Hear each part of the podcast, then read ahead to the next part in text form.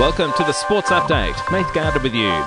Well, amidst all the federal election news, plenty of sport to touch on, starting with NRL first. The Panthers' premiership defence remains on track after a 32 12 win over the Roosters.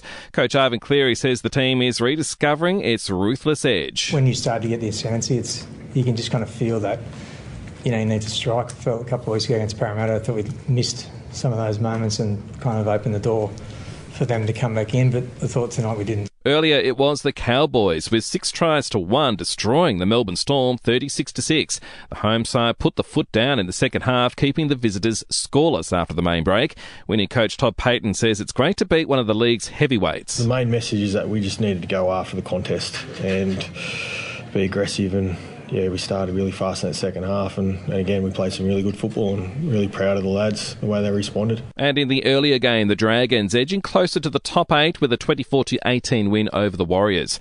Two matches coming up to see out the round the Rabbitohs up against the Raiders and the Titans hosting the Sharks. To AFL now, a massive Saturday with five matches on that saw Richmond too good for the Bombers in the Dreamtime at the G 82 48.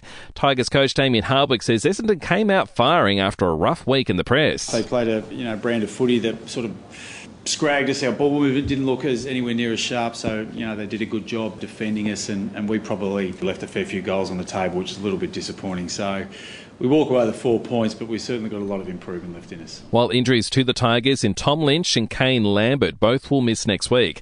St Kilda beat the Crows 90 69 in Adelaide. St Max King the difference with six goals. Coach Brett Ratten happy to win, but didn't think they were at their best. This was really pleasing that you know on the day we probably had you know, a few players that were standouts, but then there was a big gap between the, the rest, and we, we got there in the end. But yeah, the margin did flutter us a bit. In other games, Melbourne eventually shaking off the Roos, getting up by 47 points. That's the Premier's 10th win on the trot this season.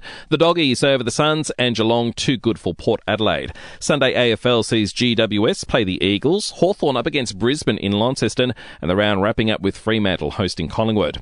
Western United has booked a spot in the A League Grand Final. It's after a 4 1 win over Melbourne Victory. Coach John Aloisi says it's an amazing achievement given it's the club's third season. To get there so quickly for the club is, is huge because that, that helps you know, the, the supporter base grow.